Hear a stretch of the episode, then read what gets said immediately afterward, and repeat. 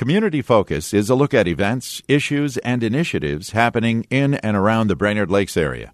Community Focus is produced by Hubbard Radio Brainerd and broadcast locally on 106.7 WJJY. Good afternoon and welcome to Community Focus at JJY. I'm Ken Thomas along with Tess Taylor.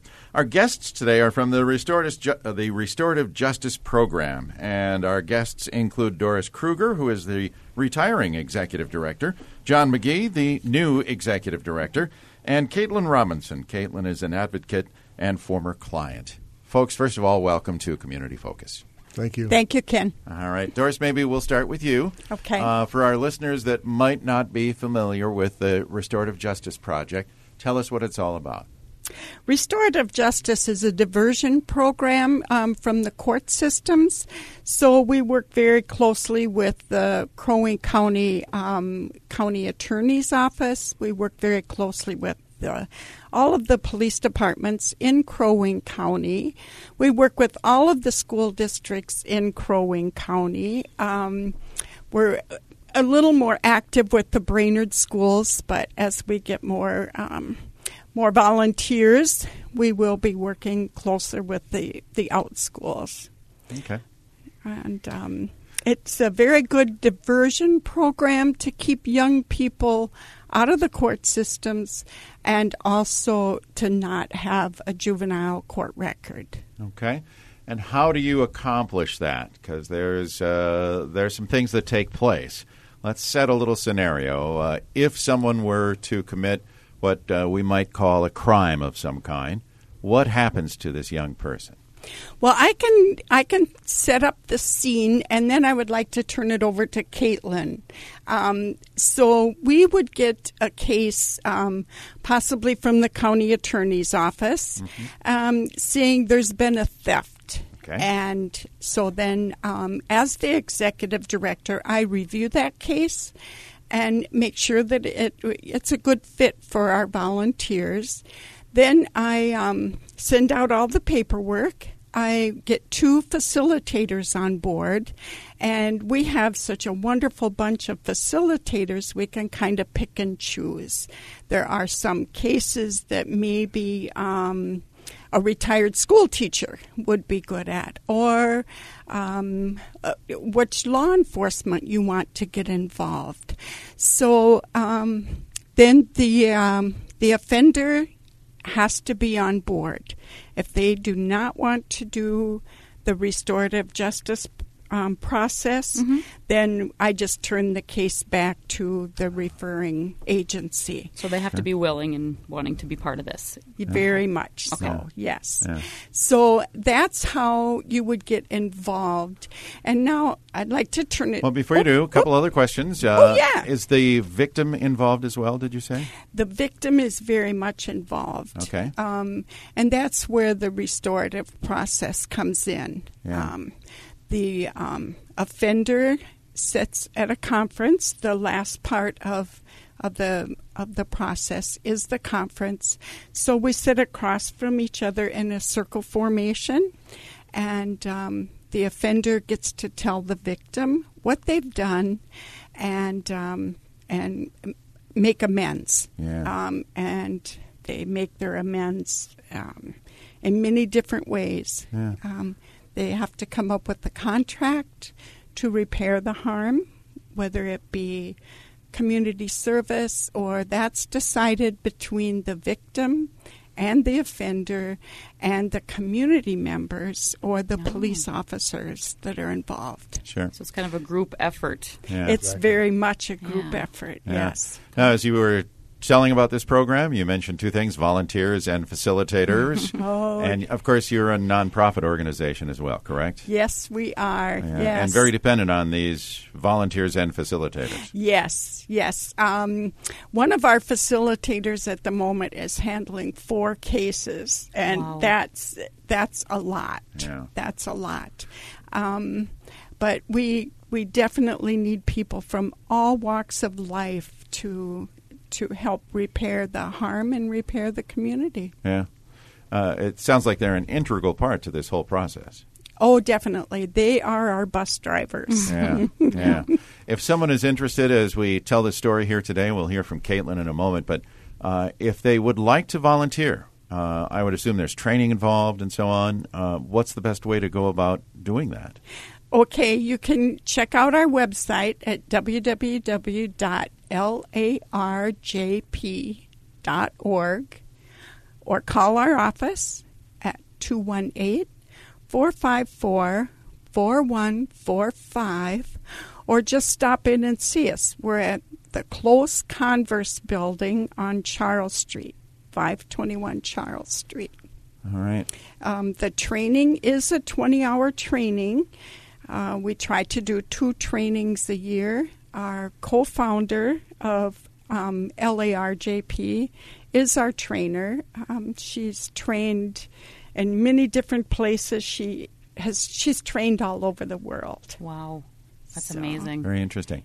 And it also tells me that this program is something that's been used around the world as well, then. Oh, definitely. Um, in fact, it is way more prevalent in Australia, New Zealand.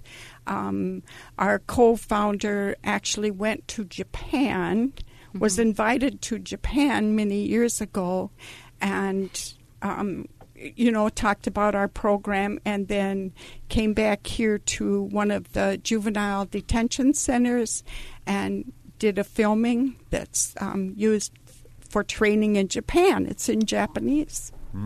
That's Very great. interesting. All right. Well, let's talk with Caitlin for just a moment. Caitlin, uh, uh, obviously you're an advocate for the program, but a former client as well. So, did you go through this program? Yes, I did. I went through this program in high school. So, tell us your story, if you will. Sure. Yeah, my case was actually theft, like Doris had mentioned, and what we had done is a group of high school friends before a basketball game. We went to Rafferty's Pizza um, just to get some pizza and dinner and head back to the game. And um, there was a decoration, a leprechaun statue, kind of life size, so it was really cool and fun. And it looked like one of our um, friends who played basketball. So we thought it would be fun to take the statue um, sneak it out, take it to the crowd, wave it in the crowd, and we just thought, you know, it was just silly and a practical joke. Um, we didn't consider it theft or think of it as, you know, stealing, and Right. just our mentality at that age. That's not where our minds went. And um, Baxter Police called, and of course, we were wearing Crosby Ironton shirts with our names on the back, and so they know who we were and where to find us. This wasn't a hard case, It- huh? no. yeah, we set ourselves up for that. Um, and so they called, and you know, we had all of a sudden this thing that we thought was a silly joke. All of a sudden, now we're looking at theft charges, Oh, and wow. you know, we weren't. Um, bad or really troubled kids, you know, but then now we're looking at criminal charges. And so LARJP was great for me and all of my friends involved where, you know, it was first of all a wake up call that, you know, there's consequences to your actions even if you're not thinking Yeah. that you're stealing or doing harm. Um, and then a different way around it instead of having that charge where you can you do get that restoration and that that reset to start over and and not have that follow you. Um, there's a lot of things I've done in my life that had I had a theft charge on my record, I probably could not have done. And it's something um, that will. I think it makes you realize that this is going to follow you the rest of your life, and you're going to have to explain that every job application Wow. that you fill out, even if it's somewhere local, you know, at the grocery store or gas station, you have to put that on there that you have a theft charge, and you have to explain why and what happened and what makes us know that you're not going to steal from us. Right, exactly. That's a good Yeah. point. Yeah. So, how did the program work then for you? Um, so we, my parents called me after the police contacted them, and we had to. Um, we went to court, and then we went to the. It was at the Brainerd Library. It was the theft diversion program. So we did an eight-hour course on theft and how that.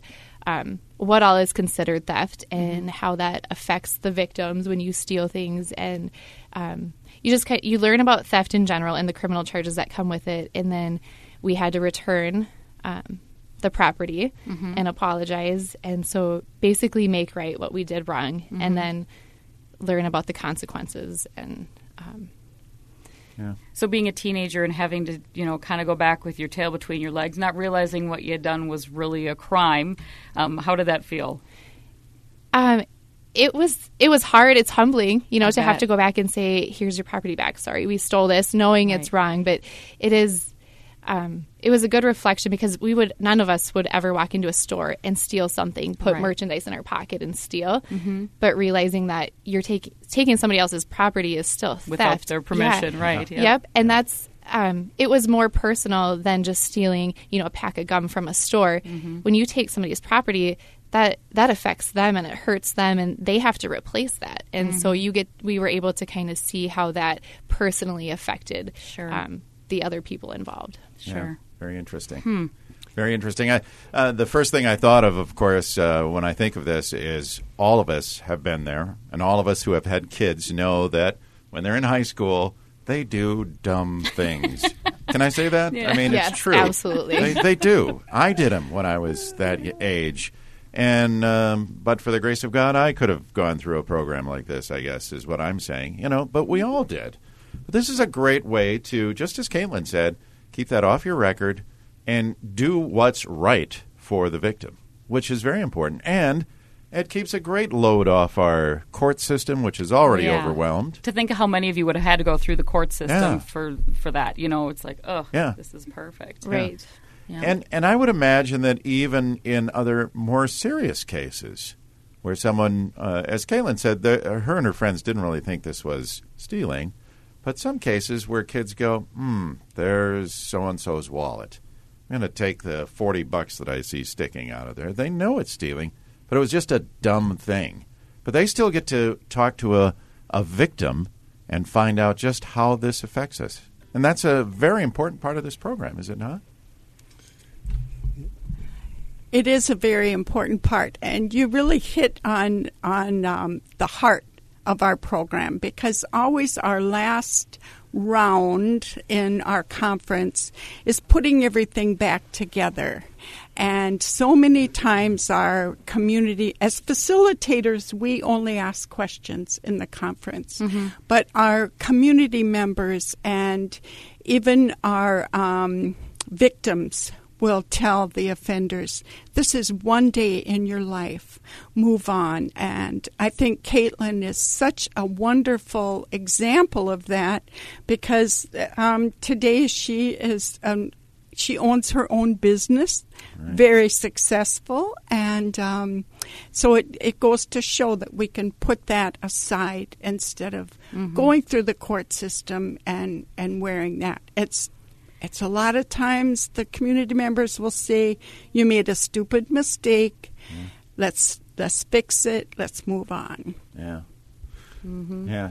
John, you wanted to say I. I just want to, just the rest of the story. Caitlin, there's a missing piece that I, when I first met you, I thought that piece is so important about your police work and and uh, and your service in the military. I think those are important little pieces too that that were not perhaps would not have been possible had restorative justice not given you the opportunity. That's correct. Yes. When I joined the military right out of high school, and then I came back and I went back to school for law enforcement, and I had a short career in law enforcement, and then got out and um, started my own cleaning company. But had I had a theft charge, I may not have been able to join the military, and I probably definitely would not have been able to be a police officer. And Right. you know, and even with my business, I'm going into people's homes and I have mm-hmm. access to things and you know, I'm not a thief and I would never steal from these homes, but so had I had a theft charge on my record, that could have all played out very I mean, it could have changed the whole trajectory of your life from one stupid mistake you made as a teenager. That's Yeah. crazy. And then Caitlin,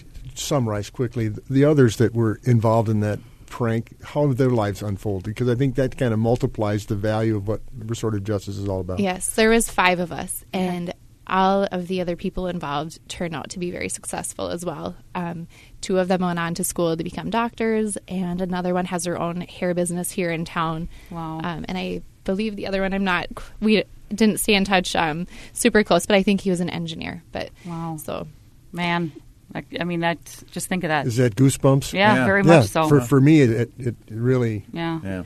What do you find then? I'm guessing the recidivism rate goes down using this. If people have to get personal with the folks that they've affected, or if they've ruined their property and now they have to fix it and that kind of thing, I'm guessing the recidivism rate is is, is pretty low.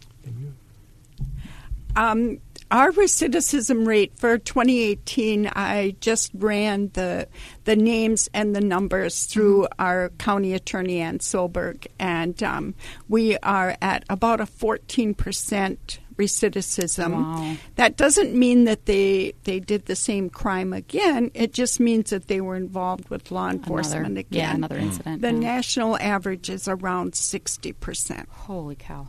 Hmm. Well, I think that says something. Sixty percent for those who would go through a more traditional court Yeah. system, or sixty percent that end up back in the courts, back in, in front of the police departments within three years. And here we are at fourteen percent. That, that was that number alone, along with stories like Caitlin's, yeah. are, are part of why I said I have to get involved in this organization. Right. Yeah. Yeah. Uh, uh, I would imagine as a nonprofit, though, do you have, you have to do some fundraising. Where do you get some of your funding?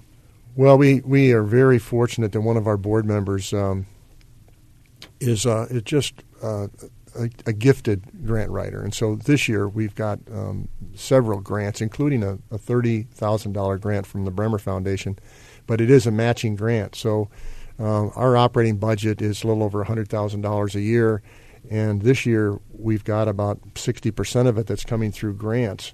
But um, we know that over the next couple of years, we're, ne- we're going to need to transition to more individual donors. So that's part of what I hope to be able to uh, add to the organization. But yeah, we, we are very dependent on donations, and we, we certainly couldn't function without our, our facilitators who are total volunteers, giving an enormous amount of time. So it, it really is a community wide effort to provide a, a very um, a a very effective alternative to the court system. And um, but we need financial support. Um, we, we need volunteers, and uh, we're not going to go anywhere, in- including the radio station, without tapping everybody for how how you can help us in any way, shape, or form, because Sure. it's that worthwhile. Yeah. All right. Uh, the you do a couple of trainings a year. Is there another one coming up later this year yet? We hope to have one in the fall, and so that will be on our website. Okay. And you mentioned that earlier. It's l a r j p dot org. Exactly. Okay. Uh, and how about fundraisers? Anything coming up that we should know about? Well, we're looking forward to um, a happy hour uh, for a c- cause at, at Prairie Bay on August 8th. So we'll be uh, we'll be getting that word out, and um, uh, I think that uh, Cashwise Liquor and Prairie Bay team up in that. And it's a really Delicious a very, way to fundraise. Very creative, very creative way to do it. And Right. Prairie Bay has been really good to us in many ways. Uh, we had our first. Uh, um, uh, volunteer appreciation dinner last last uh, November Mm-hmm. at Prairie Bay, and uh, good people, good food, uh, good cause. It, it uh, doesn't get any better than that. True. All right. We're running out of time, so let's wrap up. But I want to encourage people to get involved and uh, go to that website, find out how you can volunteer or become a facilitator. And we want to thank you for what you're doing here in the community. You're making a huge difference, Totally. as evidenced by Caitlin. And Caitlin, here. thanks for sharing your story yeah, too. We appreciate it. absolutely. Thank you so very much. much. Thanks for having us, you guys. All right. Our guests today from the Lakes Area Restorative Justice Program, Doris Kruger, the retiring executive director. John McGee is the new executive director, and Caitlin Robinson is an advocate and former client. I'm Ken Thomas, along with Tess Taylor. That is today's edition of Community Focus. And don't forget, Community Focus is available anytime on our website. Just go to 1067wjjy.com.